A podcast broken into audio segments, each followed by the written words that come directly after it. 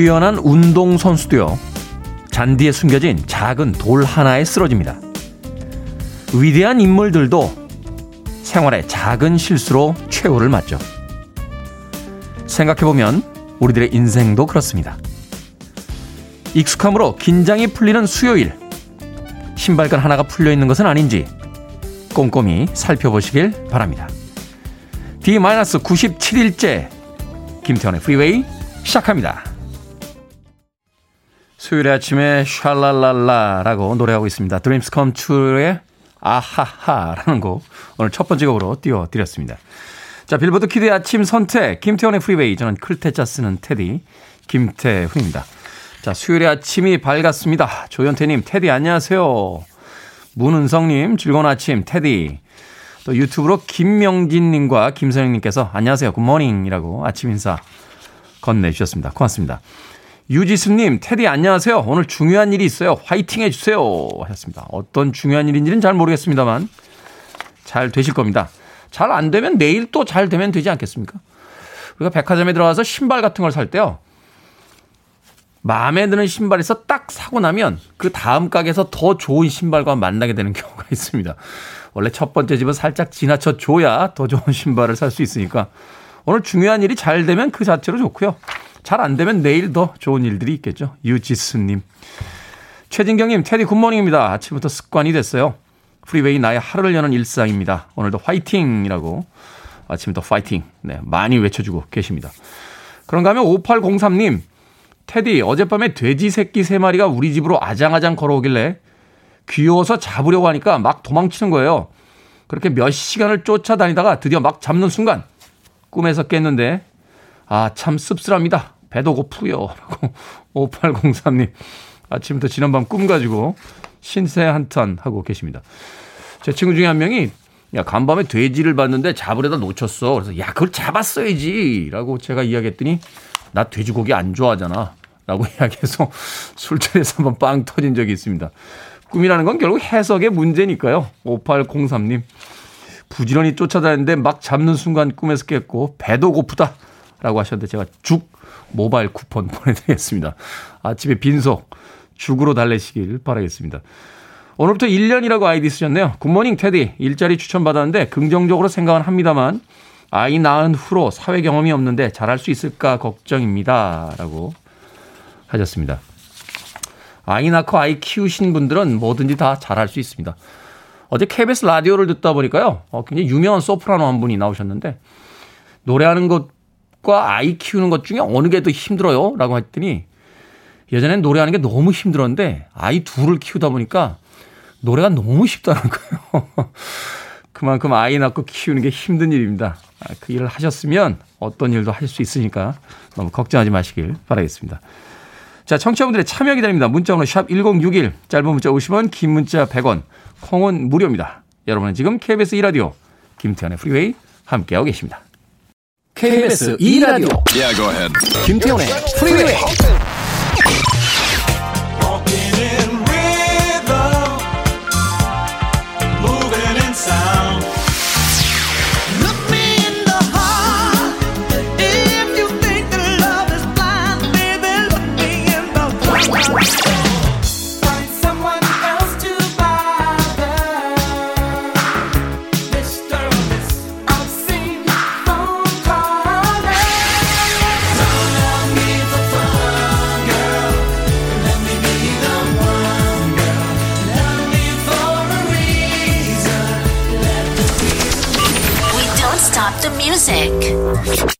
신이 너무 많은 것을 준 남성 아티스트죠. 잭 와그너. 잘생긴 외모에 감미로운 목소리, 노래 실력까지 All I Need 드렸습니다. 9958님 반갑습니다. 테디. 고딩 아들놈이 아침부터 짜증을 내는데 너무 기가 막히네요. 운동화를 빨아 끈까지 묶어놨더만 왜 너무 꽉 묶어놨냐고 하는데 화가 머리끝까지 올라오는 걸 간신히 참았습니다. 아침이라 그런지 그럼 지가 빨아 신던가 말이 많아 그렇지 않나요? 라고 하셨습니다. 노 코멘트 하겠습니다. 예. 몇십 년 전에 제 모습을 보는 것 같네요. 예. 왜 운동화 끈을 그렇게 꽉. 그때 어머니한테 등짝 스매싱 맞았던 기억이 납니다. 그 나이 또래의 아이들은 이 디지털 시대에도 전혀 변하는 게 없군요. 예, 저희들의 3, 40년 전 모습과 뭐 그렇게 크게 달라진 것 같지 않습니다. 9958님. 잘 생각해 보세요. 9958님도 아마 비슷한 기억이 있지 않을까 하는 생각이 드는데요. 0925님, good morning 프리웨이. 컨디션이 꽝입니다. 나이가 많아서인지 어깨 관절이 하나하나 고장 나는가 봅니다. 라고 하셨는데, 저도 한 2년 전에 오른쪽 어깨가 별로 안 좋을 때 병원에 갔더니, 그 의사 선생님이 고장 난 게 아니라 이제 리셋되는 중이다. 라고 이야기를 하시더군요. 어, 한 몇십 년 쓰셨으니까 이제 다시 한번 rebuilt 하는 거죠. 어, 자동차 엔진 고치듯이 하면서 그 고치는 동안 자주 움직이지 말라고 어, 살짝 이제 통증을 주는 겁니다. 좀 기다리시면 괜찮습니다. 하시더라고요. 스트레칭 많이 하시고요. 어, 아프지 않은 범위 내에서 팔 자꾸 돌리시면 금방 괜찮아집니다. 물론 저는 학위가 없기 때문에 예, 병원에 가서 의사 선생님의 이야기 참고하시길 바라겠습니다. 김성준님, 아내가 양말을 못 빨았다고 자기 레이스 양말 신고 가라는 거예요. 할 수 없이 신고는 나왔는데 점심시간에 신발 벗고 들어가는 곳에 간다네요. 그냥 레이스 양말보다 맨발이 낫겠죠. 하셨습니다. 그러니까요. 레이스 양말 신고 들어가셨다가 그 사태를 어떻게 감당하시려고 그럽니까? 예전에 그 About a Boy라는 영화를 보는데 중학생 남자애가요. 어, 학교에서 열리는 락 콘서트에 출전합니다. 근데 그 어른 남자가 그 엄마하고 이야기를 하는데 어 우리 아들 학교에 갔어요. 오늘 Killing Me Softly with His Song 부른다는데요? 라고 하니까 그 남자 어른이 휴 그랜트였는데 큰일 났다고 하면서 막 학교로 뛰어갑니다. 엄마는 몰라요. 왜요? 호르몬이 폭주하는 남자들 사이에서 그런 노래를 부른다는 건 사회적 매장을 각오하는 행위다. 라고 뛰어가서 그 무대에 같이 올라가는 그런 재미있는 장면이 있었습니다. 남성들만의 세계에서 알 수 있는 그런 어처구니 없는 일들이 있죠. 김성준님, 편의점에서 양말 팝니다. 3,000원이면 사니까 한 컬레 사시길 바라겠습니다. 박영숙님, 입고 계신 걸 데님 셔츠라고 하나요? 저거 날씬한 사람들한테 잘 어울린 것 아닌가요? 라고 물어오셨습니다.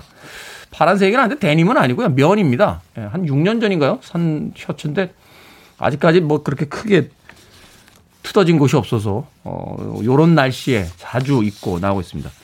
날씬한 사람한테 잘 어울리는 게 아니고요. 예, 잘생기면 다 잘 어울립니다. 예, 그걸 모르셨군요. 잘 생기면 다 어울린다. 티나 터너입니다. Look me in the heart.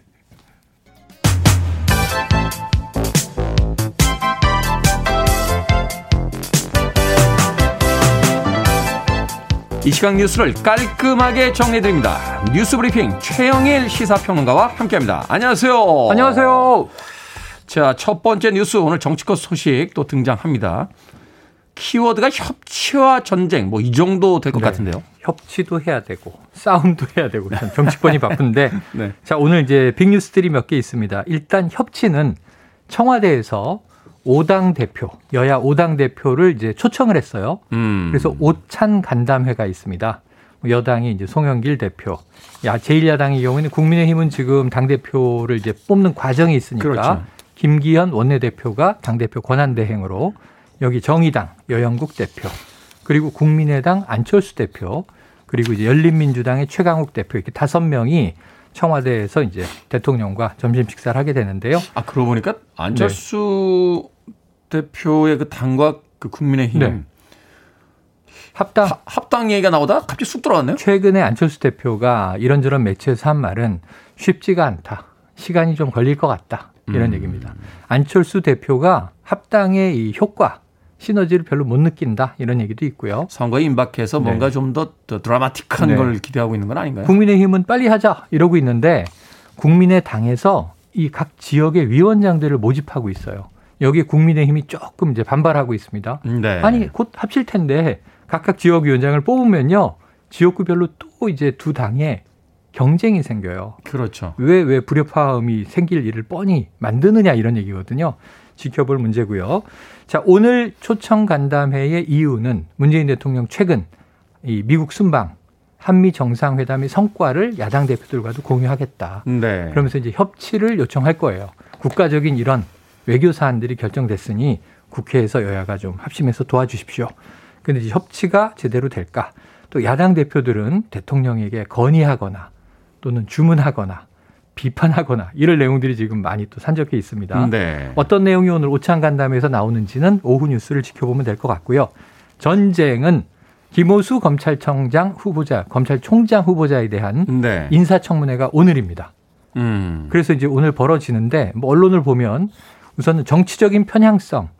자, 지금 이제 이 추미애 전 장관, 조국 전 장관 거기서 법무부 차관으로 일을 했는데 과연 정치적 중립 검찰총장으로 지켜낼 수 있겠느냐?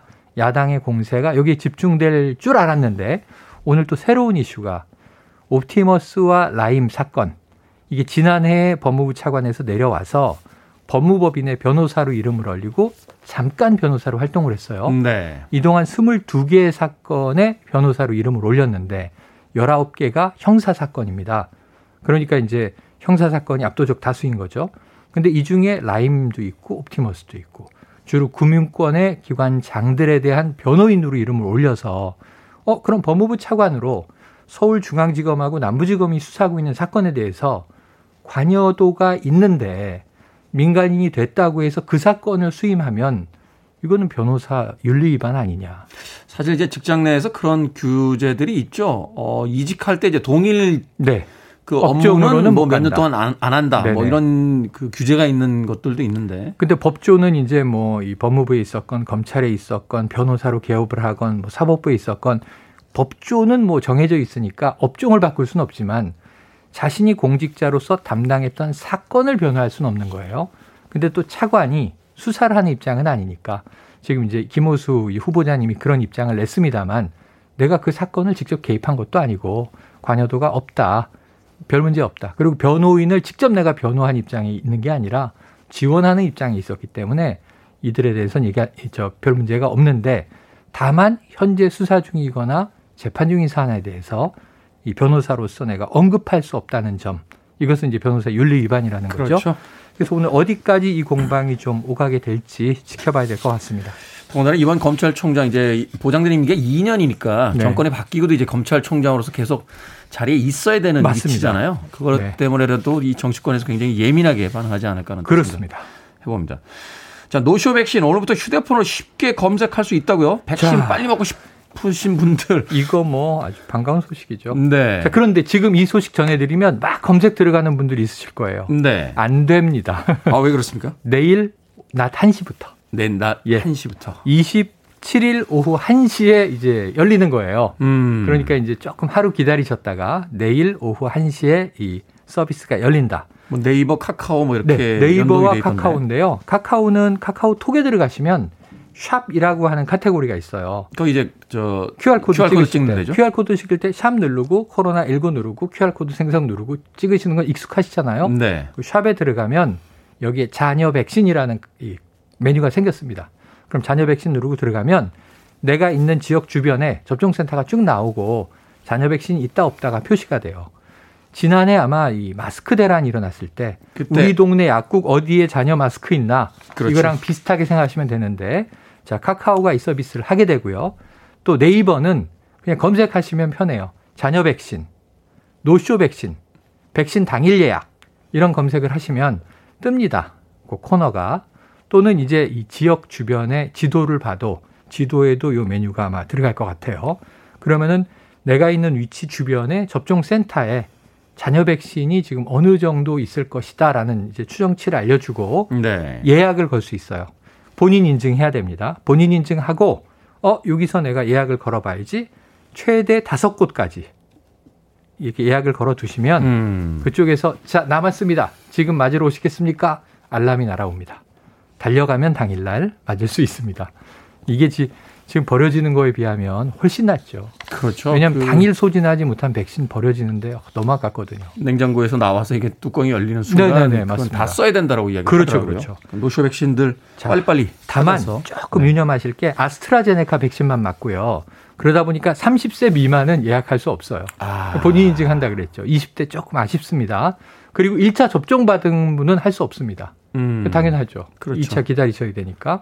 그리고 미리 나는 접종 받겠다고 예약한 분 안 됩니다. 좀 더 빨리 맞아야지 안 되고 기다리셔야 되고요. 그리고 이제 1차 접종을 만약 노쇼 이 자녀 백신 맞으시면 11주 후에 자동으로 2차 접종이 예약이 됩니다. 음, 그렇더라고요. 저도 네. 노쇼 백신 맞았는데. 어, 정말요? 예. 다 함께 예약이 되더라고요. 저한테 얘기도 안 하시고 혼자만. 아니, 그게 뭐 국가적인 큰 사안이라고. 좀 데리고 가시지. 너무하십니다. 같이 가서 못 맞습니다. 네. 아, 그러네요. 자, 이탈리아에서 케이블카 추락 사고 있었습니다. 네. 이게 참 엄청난 참사인데요. 아... 어, 이 참사 속에서도 기적 같은 소식이 전해졌다고요. 네, 지난 23일 이탈리아에서요. 이 15명을 태운 케이블카가 도착 직전에 추락을 했는데 20m 아래로 떨어졌고 이 케이블카가 커요. 이게 무게가 있으니까 3비탈로 굴렀습니다. 아... 15명 중에 14명이 사망하는 참사였습니다. 그런데 5살 아이가 생존한 거예요. 한 명이. 그 머리 두 명이 생존했는데 네. 한 명이 병원에서 사망을 했죠. 두 아이가 병원으로 옮겨졌는데 한 명은 중상이었는데 결국 사망했고 한 명은 가능성이 있다 그랬는데 이제 현재까지 살아 있습니다. 이 더 지켜봐야 되지만 예후는 좋다는 게 의료진의 판단인데 자 물론 이제 머리와 가슴과 복부에 상처를 입었고요. 그리고 이제 다리는 다발성 골절이 있었습니다. 수술 받았는데 예후가 좋고 전 세계인들이 이제 생존하기를 기원하고 있는데 이 아이가 얼굴에 긁힌 상처 하나 없는 거예요. 아. 그러니까 의료진의 얘기는 30살 아빠와 27살 엄마는 사망을 했는데 조부도 함께 있었고 친척들도 다섯 명이 갔는데 다 사망하고 아이만 생존했습니다. 음. 아마 아빠가 마지막까지 끌어안고 있었던 것 같다. 이스라엘 소년인데 이스라엘에 이제 친척들이 날아와서 예, 보호하게 될 것 같습니다. 빨리 일어났으면 좋겠네요. 자, 오늘의 시사 엉뚱 퀴즈 어떤 문제입니까? 네, 앞서 자녀 백신 예약 앱 소식 전해드렸는데요. 내일 오후 1시부터입니다. 자, 한두스, 뭐한 방울의 자녀 백신도 포기하지 않겠다. 우리 사회의 의지가 엿보입니다. 포기. 자, 과거 맹자의 어머니는 맹자를 포기하지 않고 자녀를 위해 세 번이나 이사를 했죠. 여기서 오늘의 시사 엉뚱 퀴즈. 맹자의 어머니가 교육을 위해 세 번 거처를 옮겼다는 뜻의 이 고사성어는 무엇일까요? 1번 맹모 삼천지교, 2번 맹모 삼천리교, 3번 맹모 삼천포교, 4번 맹모 송해교. 아, 4번 하고 싶다. 자, 정답 아시는 분들은 뭐예요? 지금 보내주시면 되겠습니다. 재미있는 오답 포함해서 총 10분에게 불고기 버거 세트 보내드립니다. 자녀 백신을 포기하지 않는 우리 사회의 의지가 대단한데요. 자녀 맹자를 포기하지 않은 맹모의 대단한 의지는 고사성어로 전해지고 있습니다. 자녀를 위해 세 번이나 이사를 했다 하는 내용의 고사성어는 무엇일까요? 1번 맹모 삼천지교 2번 맹모 삼천리교 3번 맹모 삼천포교 4번 맹모 송해교 문자번호 샵 1061 짧은 문자 50원 긴 문자 100원 콩은 무료입니다. 뉴스 브리핑 백신 맞고 싶은 하는 최영일 시사평론가와 네. 함께했습니다. 고맙습니다. 고맙습니다.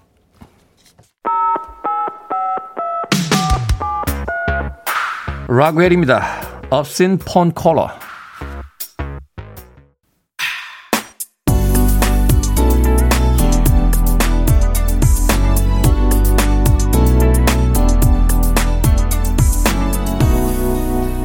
김태훈의 Freeway.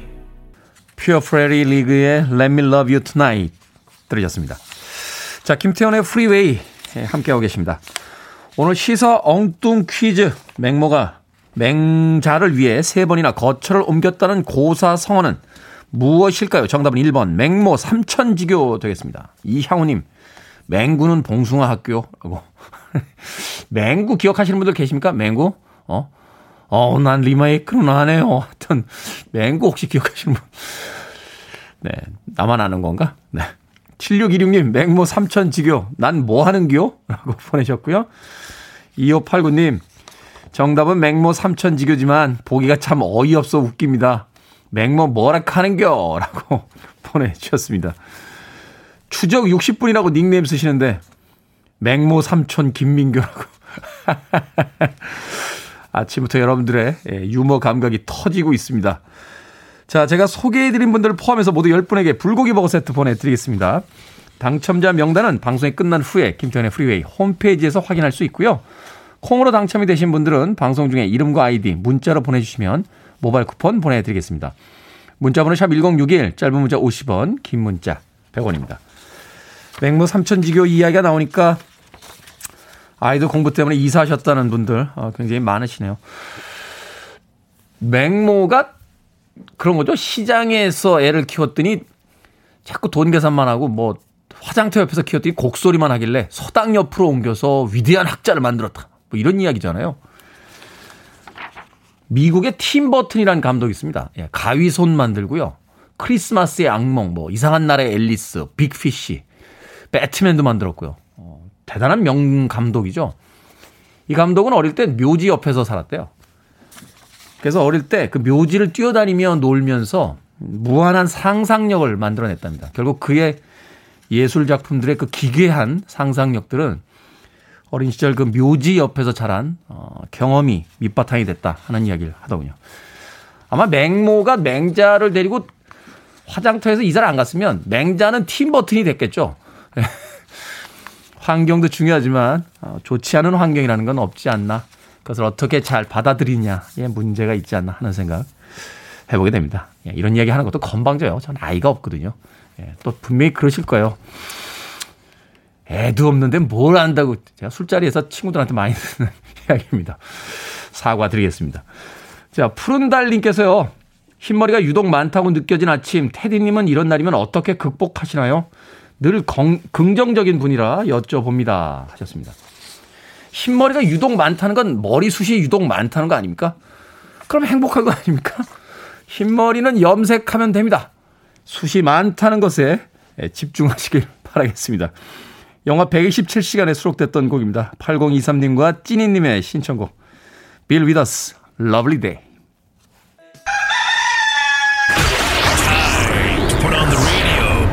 김태훈의 Freeway. So it's an unanimous decision by the jury, and the Palme d'Or goes to Parasite of Bong Joon-ho.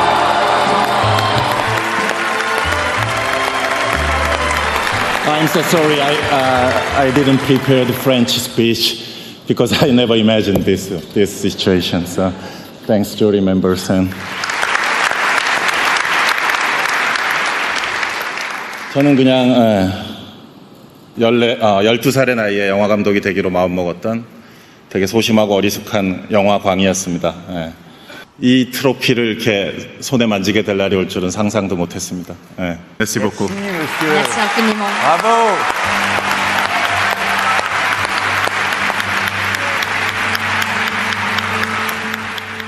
생각을 여는 소리 Sound of Day 2019년 바로 오늘 칸느 영화제에서 황금 종려상을 수상한 기생충의 감독 봉준호의 수상 소감 들려드렸습니다. 봉준호 감독은 소감에서 밝힌 대로 12살 때부터 영화 감독을 꿈꿉니다. 단편 영화를 만들고 다른 영화의 연출부로 일을 하다가 마침내 장편 영화 플란다스에게로 데뷔를 하는데요. 결과는 흥행 참패.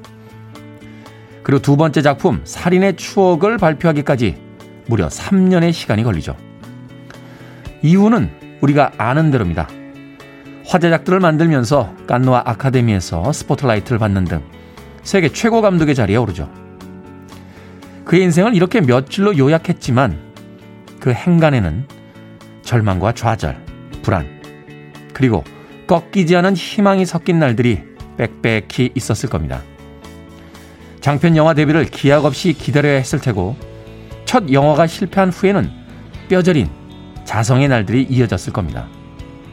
영화를 만들기도 어려운데 만든다고 성공이 보장되는 것도 아니니 오롯이 꿈을 꾸며 자신을 다잡는 날들 또 얼마나 길었을까요? 그리고 그런 하루하루를 견뎌온 그는 50대가 되어서 그를 꿈꾸게 만들었던 바로 그곳에서 세계 거장들과 어깨를 나란히 합니다. 오랜 노력 끝에 이뤄낸 12살의 꿈. 그 꿈을 이루고 또다시 도전하는 봉준호 감독을 보면서 존경의 박수를 보냅니다.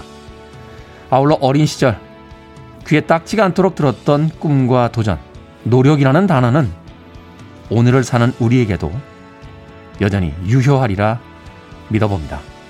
아, 봉준호 감독과 제가 같은 동네에 살았다는 이야기 했었나요? 뭐 그렇다는 얘기입니다. Listening to one of the best radio stations around. You're listening to 김태훈의 Freeway. 빌보드 kid의 아침 선택 KBS 2 라디오 김태훈의 프리웨이 함께하고 계십니다. 오늘 Sound of Day에서 봉준호 감독 이야기하면서 같은 동네에 살았다라고 이야기했더니 게시판 난리 났네요. 저는 같은 한국에 삽니다. 같은 수도권이죠. 괜한 이야기를 했나요? 제가 동창인지는 잘 모르겠습니다. 네, 비슷한 동네긴 했는데 나중에 들은 이야기예요. 비슷한 동네에 살았다. 정경아님, 테디 같은 닭띠라고 얘기했나요? 뭐 그렇단 얘기입니다. 김지연님, 커피숍 알바할 때 오신 적 있어요? 뭐 그렇단 얘기입니다. 라고 게시판이 난리 났군요. 무리를 빚은 점 사과의 말씀 드리겠습니다. 자, 6310님, 잘생긴 테디 갑자기 생각난 질문입니다. 남의 단점을 자꾸 들추는 사람들 대처법 좀 알려주세요. 하셨는데, 바보들하고는 얘기하는 거 아닙니다. 남의 단점과 외모 가지고 이야기하는 분들, 그런 분들 옆에 누가 많이 남겠어요. 결국은 성공하지 못할 분들이니까 옆에 가지 마십시오. 바보들과 이야기하지 않는 게 좋습니다. 자, 1부 끝곡은 케니지의 송버드입니다.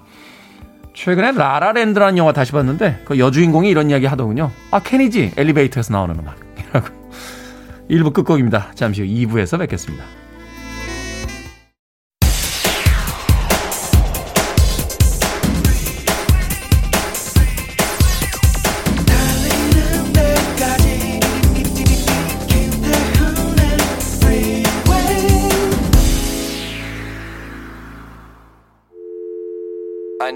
Arms around me. I need to feel your touch.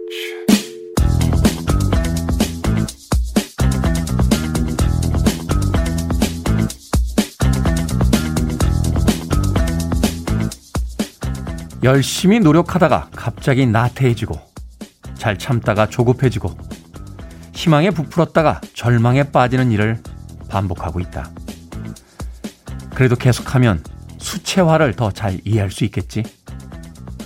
그게 쉬운 일이었다면 그 속에서 어떤 즐거움도 찾을 수 없었을 거야. 그러니 계속해서 그림을 그려야겠다.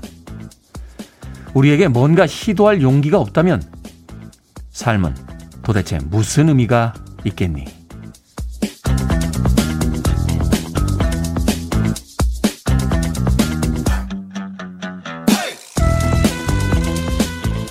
뭐든 읽어주는 남자. 오늘은 청취자 임수성님이 홈페이지에 올려주신 빈센트 반 고흐가 동생에게 보낸 편지 읽어드렸습니다. 새해가 시작이 됐고요. 어, 절반에 가까운 시간이 지나가고 있습니다. 새해를 맞으며 세운 계획들 잘 지키고 계십니까? 어제 세운 계획도 사실 지키기가 쉽지가 않죠. 어떤 순간은 최선을 다하다가도 어떤 순간에는 한없이 게을러지기도 하고요. 자신감이 차오르다가도 난 안 될 거야 싶을 때가 많습니다. 지극히 정상이죠. 고우도요, 동생 태호에게 무려 668통의 편지를 보내면서 끊임없이 고민하고 절망하고 다짐했을 정도니까요. 사람 사는 게 다 비슷하다는 생각이 들어 조금은 위안이 되지 않습니까? 그런데 여기서 한 걸음을 더 나아가서요. 어려움 속에서 즐거움과 의미를 찾을 수 있는 건 아무나 할 수 있는 일은 분명 아닌 것 같습니다. 그게 쉬운 일이었다면 그 속에서 어떤 즐거움도 찾을 수 없었을 거야. 그러니 계속해서 그림을 그려야겠다. 멋진 이야기 아닙니까? 돈 맥클린은 이 노래를 불렀다는 것만으로도 천국에 갈 자격이 있습니다. 빈센트 들으셨습니다. 빈센트 반 고흐를 어, 노래하고 있죠. 앞서서 starry starry night 별이 빛나는 밤에 라고 시작이 되는데 옛날에 김장훈 씨가요. DJ 하실 때 그 수능 시험 전날 이 곡을 트셨어요. 제가 이걸 왜 틀어요? 라고 했더니 study study night 이라고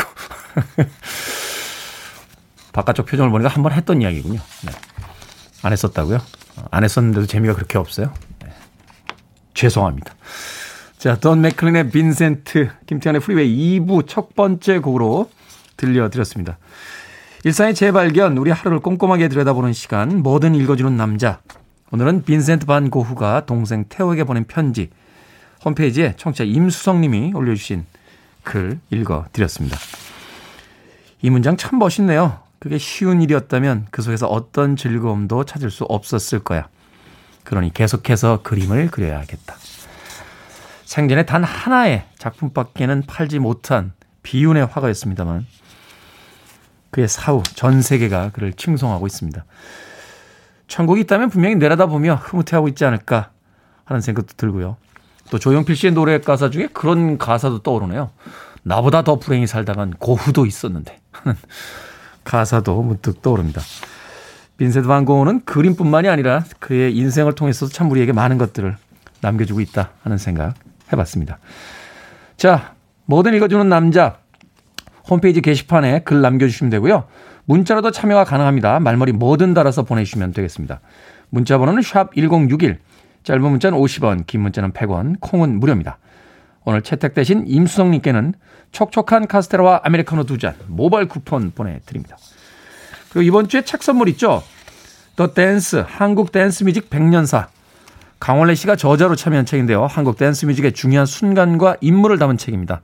모두 10분 추첨해서 보내드립니다. 문자로 신청해 주시길 바라겠습니다.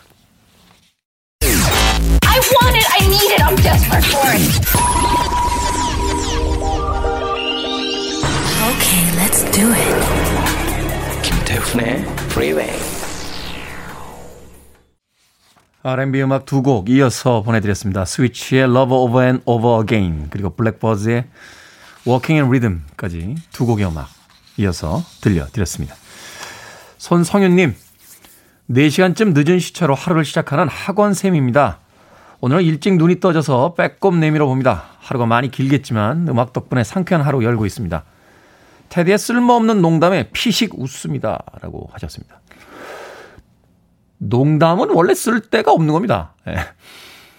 그런데 놀라운 건 그 쓸데없는 농담이 우리의 삶에 즐거움을 준다는 거죠. 생각해보면 쓸데없는 것들이 더 많지 않습니까? 아, 그런데 그 쓸데없는 것들이 우리의 삶을 더 많이 구성하고 더 즐겁게 한다는 거. 행복한 경험이지 않나 하는 생각이 듭니다. 학교 다닐 때 생각해보니까 공부 못했어요. 예, 공부를 안 했죠. 예. 안한 건가, 못 한 건가. 예. 부모님들은 되게, 아우, 우리 애가 머리는 좋은데 공부를 안 해요. 라고 하시는데, 예, 안 하긴 했어요. 안 하긴 했는데, 못 한 건지 안 한 건지는 해보질 않아서, 어, 모르겠습니다. 그런데, 그때 어떤 선생님이 이런 쓸모없는 놈. 이라고 하셨는데, 지금 생각해 보면요. 공부 못하는 아이들이 학교를 다녀주니까 학교가 유지가 되는 겁니다. 예. 서울대 연고대 갈 학생들만 학교에 다니면 학교 선생님들 봉급 받으시겠습니까? 그 아이들 다 사랑으로 감싸 주십시오. 예. 공부도 잘 안 되는데도 학교를 꾸준히 갔습니다. 등록금 내면서. 그게 얼마나 대단한 사람들입니까? 저는 그런 분들이야말로 유니세프에 버금가는 어, 아주 훌륭한 분들이라고 생각합니다. 공부 잘한 미니롱 PD 바깥에서 막 가소롭게 웃고 있습니다. 예. 자, 4642님. 오늘 저의 생일인데요. 혼자 살아서 생일밥은 못 챙겨 먹지만 매년 지나가던 생일, 올해는 생일 자축하고자 문자 보냅니다. 저에게 이렇게 말해주고 싶네요. 너는 사랑받기 위해 태어난 사람인 걸 기억하며 힘내자! 라고 4642님 자축 생일 문자 보내주셨습니다. 아, 저는 이렇게 답을 드리죠. 4642님은 선물을 받기 위해 태어난 사람인 걸 기억하자. 네. 피자 한 판 보내드리겠습니다. 피자에 촉 꽂아도 되지 않습니까? 예, 피자로 생일 케이크 대신합니다. 4642님 생일 축하드립니다. 김보배님, 주말에 테디가 소개해 주신 박사가 사랑한 수식과 도리언 그레이의 초상 빌려왔습니다. 부지런히 보고 느낌 공유할게요. 좋은 책 소개 감사합니다. 하셨습니다. 주말엔 책 보기 참 좋죠. 칼리 사이먼입니다. Let the river run.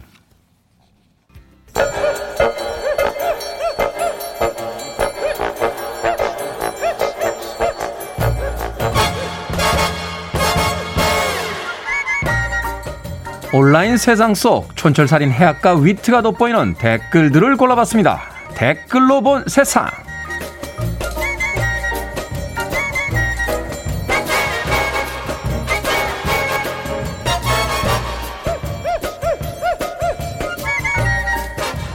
첫 번째 댓글로 본 세상. 무려 53살이나 차이나는 미국인 부부가 SNS에 일상을 공개해서 화제가 됐습니다. 두 사람은요, 남편이 18살, 아내가 71살일 때 만나 첫눈에 반했다는데요. 만난 지 3주 만에 양가의 축복 속에서 결혼식을 올렸습니다. 처음 만난 지 6년이 지났지만 여전히 꿀 떨어지는 눈빛으로 서로를 바라보고 있습니다. 여기에 달린 댓글들입니다. 프리스틴님, 나이 차에 놀라고 3주 만에 결혼한 거에 놀라고 양가의 축복에 놀라고 도대체 몇 번을 놀래키는 겁니까? 김영숙님, 저는요, 남자 얼굴이 노안이라서 놀랬어요. 어머, 두 사람 천생연분이네요. 남녀의 만남에 뭐 나이 차이, 재산 차이, 학력 차이 참 많이 이야기합니다. 누가 손해다, 뭐 누가 전생에 나라를 구한 거다. 주변에 그런 이야기하는 분들 계시면 같이 놀지 마세요. 사랑 한번 못 해본 바보들입니다. 원래 사랑은 쭉 빨려주는 거예요. 비단이 장사 왕서방 명월이한테 반해서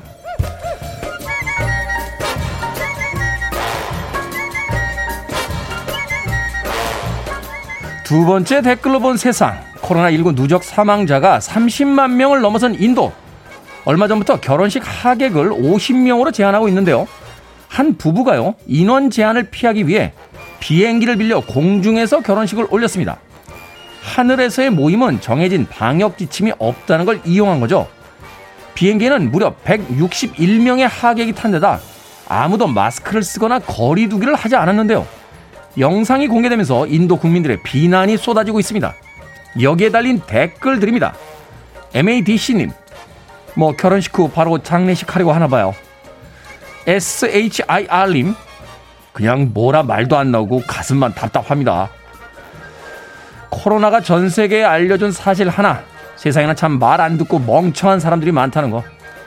결혼을 비행기 타고 있으니까 그대로 신혼여행은 하늘나라로 가나요? 괜찮네.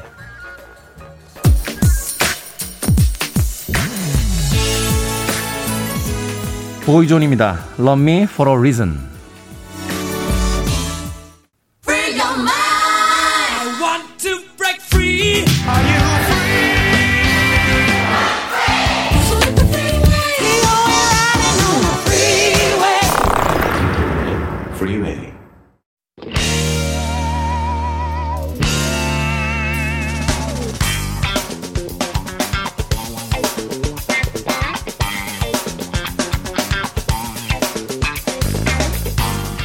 수요일의 코너 약학다식 요리법이 극과 극 다양한 스펙트럼을 자랑합니다. 여러분께서 편하신 대로 선택하시면 되죠. 밀키트가 키운 요리사 경기 남부 요리의 창시자 훈남 약사 정재훈 푸드라이터 자연주의 요리사 전국구 1등 절세미녀 얼마 전 유튜버 구독자 40만을 돌파한 이보은 요리연구가 두 분 나오셨습니다. 안녕하세요. 안녕하세요. 박경호님께서 약사님 퀴즈 우승 축하합니다. 상금 100만 원으로 테디 맛있는 거 사주세요 하셨는데 무슨 퀴즈 상금입니까? 아 이거 팟캐스트. 네. 팟캐스트. 아, 네. 팟캐스트. 매불쇼 출연해가지고. 매불쇼 출연해서 퀴즈 상금 100만 원 받았어요. 네 명이 경쟁하는 거였는데 1등 했어요. 아, 네. 우리 테디 사주실 때 저도 껴주세요. 그러니까 방금 머릿속에 마시고 네네. 싶은 와인이 막 이렇게 뿅뿅뿅 떠오르고 있습니다. 김유진님 가지 사서 요리해 먹었습니다 하셨는데 어. 최고의 칭찬이시네요. 그럼요. 네, 이 시간을 네. 통해서 네. 알려드린 요리 예, 사서 제 인스타그램에도 네. 댓글 달아주셨는데 음. 제가 말씀드린 대로 전자레인지 1분 똑같이 네, 성공하셨대요. 아, 와 이제 백종원 씨 대신 이제 정재훈 약사 올라갑니까? 올라갑니까? 아, 알겠습니다. 두 분 과연 어디까지 두 분의 요리법이 어, 방방곡곡으로 퍼져나갈지 기대해 보도록 하겠습니다. 네.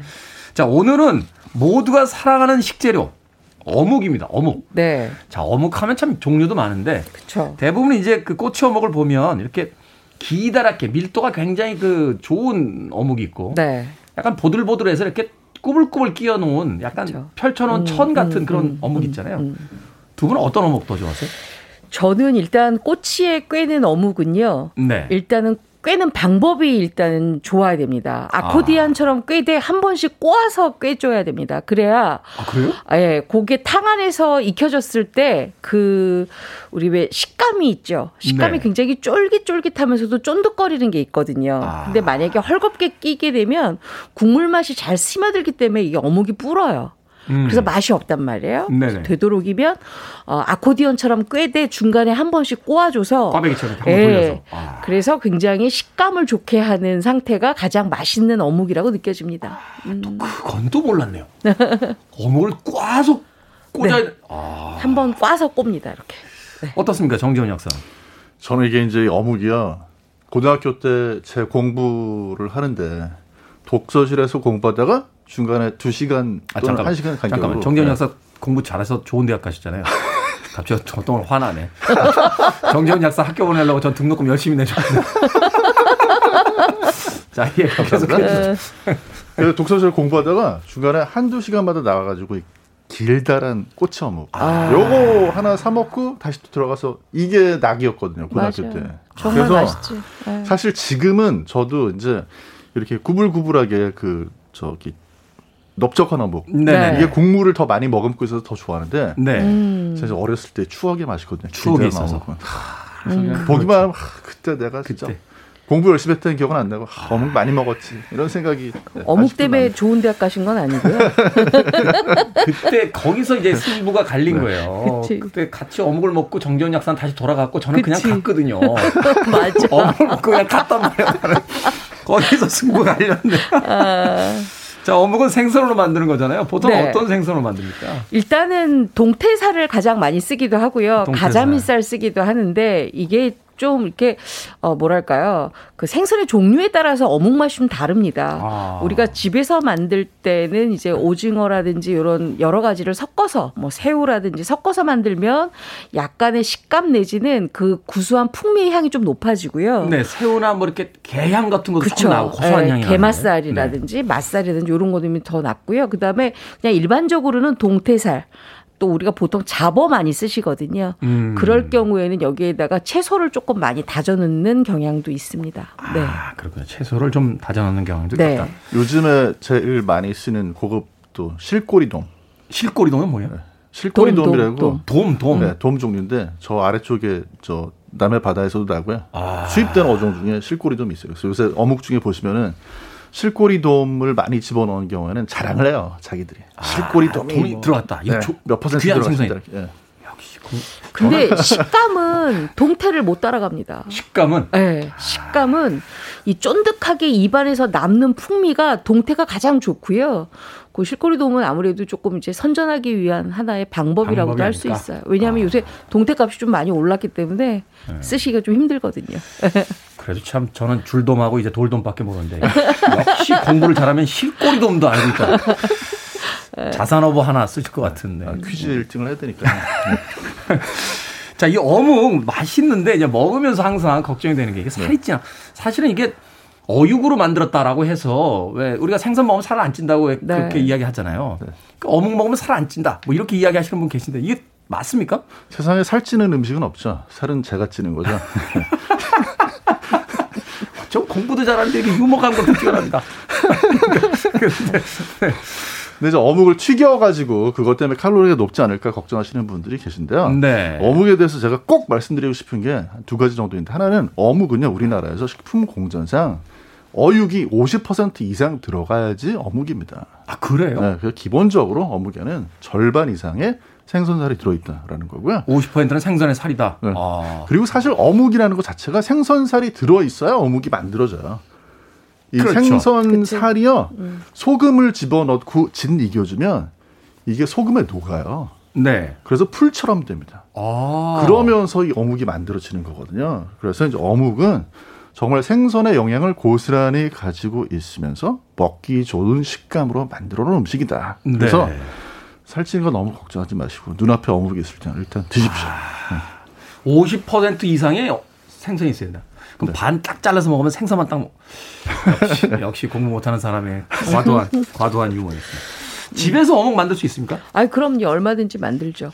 근데 집에서 이제 어묵을 만들 때는요, 어, 칼로 다지는 어묵이 있고 분쇄기로 가는 어묵이 있거든요. 네. 칼로 다지면은 식감이 그대로 입안에서 남아 있어서 그리고 물에다 넣어도 훨씬 더 불지 않아서 좋고요. 음. 분쇄기로 갈게 되면은 아무래도 이제 분쇄기가 돌아가야 되잖아요. 그렇죠. 그러다 보니까 생선 살만 가지고는 굉장히 뻑뻑할 수가 있거든요. 그래서 우리가 걷다가 뭘 넣느냐 달걀을 넣습니다. 아. 근데 달걀을 넣게 되면 이게 한 가지가 볶아 먹거나 튀겨 먹거나 구워 먹는 건 다 괜찮은데 탕으로 끓여 먹기에는 조금 딱딱해져요.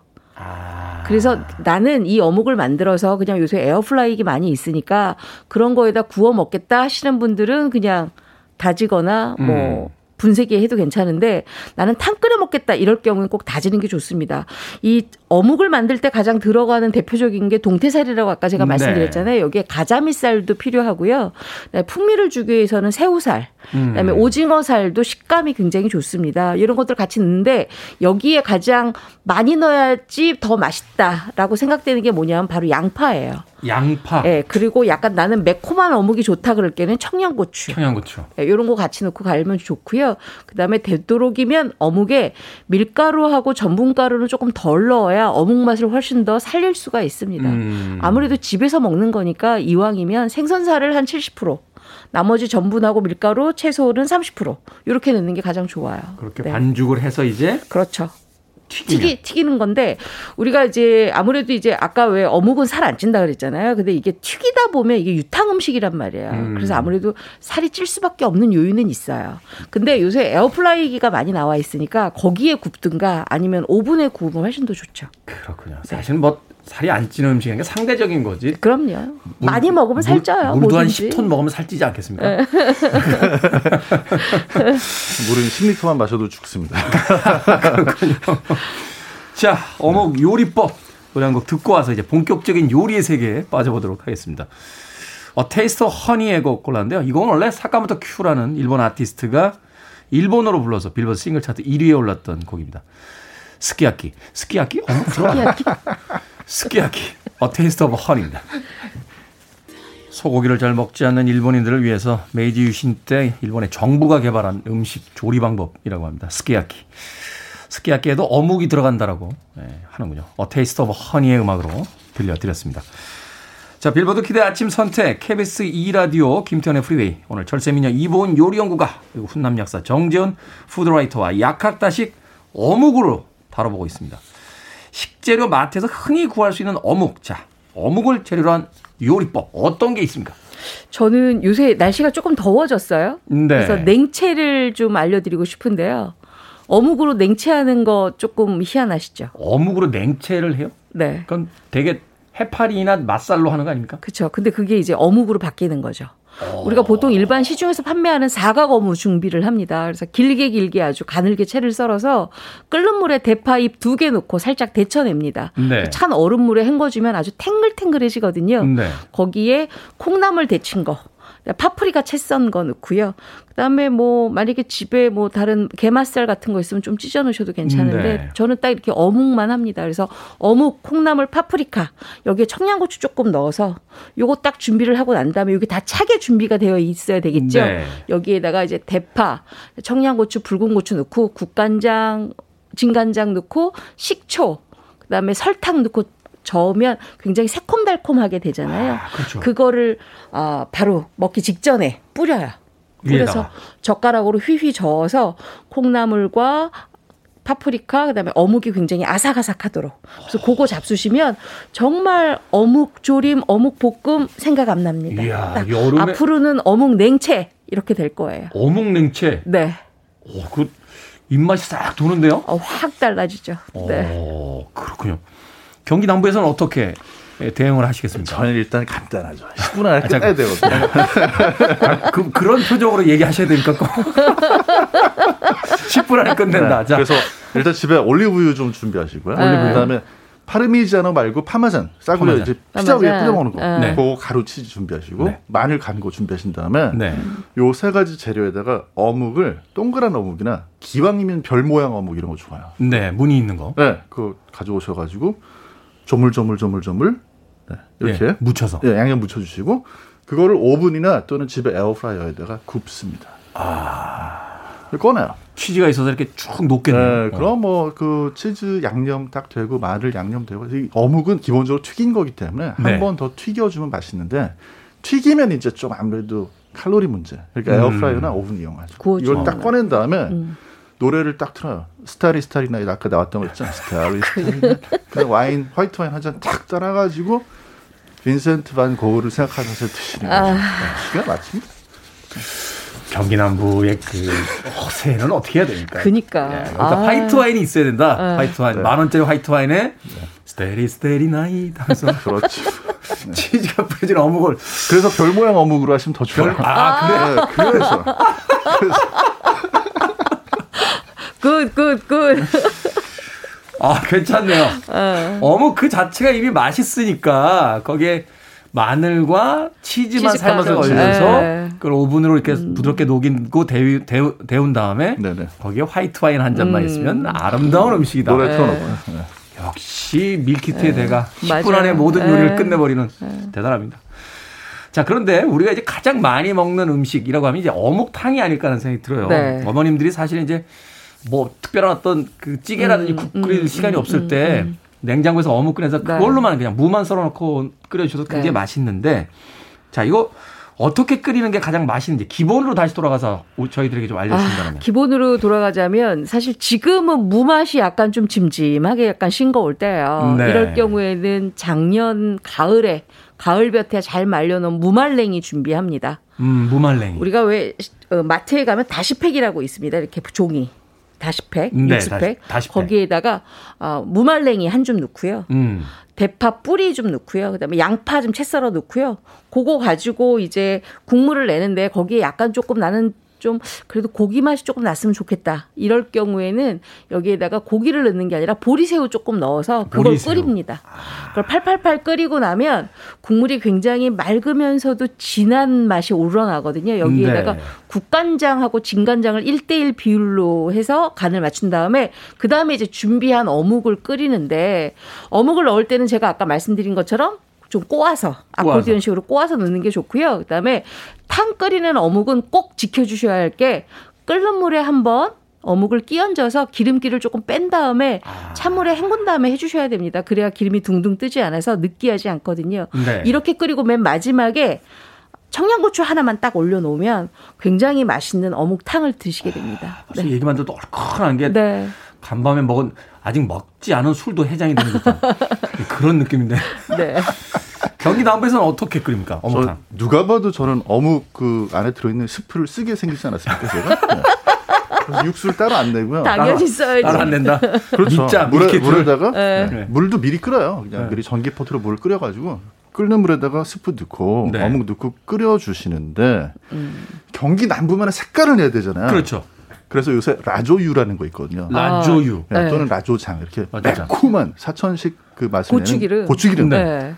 그거를 다 끓인 다음에 이제 그 그릇에다 담고 나가지고 한 스푼 탁 넣어주는 순간 이게 얼큰하면서 아. 네, 이 고추기름의 맛이요, 이 어묵의 맛을 완전히 바꿔줍니다. 아. 해장으로 끝내줘요. 그러니까 말하자면 네. 어묵탕은 밀키트가 담당하고 경기 남부식은 슬쩍 거들 뿐. 향만 입혀주는 거죠, 라초장만 살짝. 네. 그거 하나로도 완전히 풍미가 달라지는 완전히 바뀌어요. 네. 그리고 그 요리는 의미가 있네요. 일본식인데 중국식 조리를 한국에서 하니까 이제 삼중 합작의 어떤 그런데다가 그 라조유가요 나중에 이렇게 먹잖아요. 그럼 입술에 딱 묻어요. 그거를 아. 한번 이렇게 딱 했을 때 그 매콤함은. 아주 네. 좋죠. 매콤. 제가 그, 거들었어요. 맞아요. 거기에 들어갈 산초 향이 어묵의 맛을 아주 깔끔하게 전해줍니다. 어묵탕 얼큰한 게 벌써 제 코끝에 느껴지고 네. 있습니다. 시간이 없는 게 좀 아쉽긴 합니다만 끝으로 떡볶이에다가 이제 어묵 넣잖아요. 어떤 거 넣으면 좋습니까? 그거 한 마디씩만 해주십시오. 저는 아주 시장에서 판매하는 정말 착한 싼 어묵 넣습니다. 그래야 그 어묵 맛이 아, 떡볶이의 맛을 해치지 않아서 아. 굉장히 떡볶이 국물을 맛있게 드실 수가 있습니다. 그렇군요. 네. 정지훈 약사님. 저희는 원래 떡볶이 자체를 떡하고 어묵이 함께 있는 걸 사기 때문에 더 이상 드릴 말씀이 없어요. 어떤 걸 사는지는 정지훈 약사의 SNS를 참고해 주시길 바랍니다. 밥식 먹을 식재를 쓰는 약학다식 만만한 어묵을 다양하게 즐기는 방법 알아봤습니다. 이본 요리연구가 정재훈 약사 함께했습니다. 고맙습니다. 고맙습니다. 감사합니다.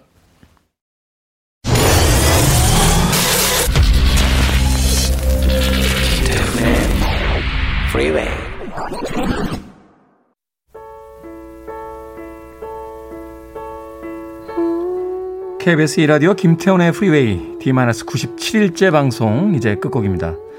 정경환님과 2969님의 신청곡이에요. 바브라 스트라이젠드 The Way We Were 저는 내일 아침 7시에 돌아오겠습니다. 행복한 하루 되십시오. 고맙습니다.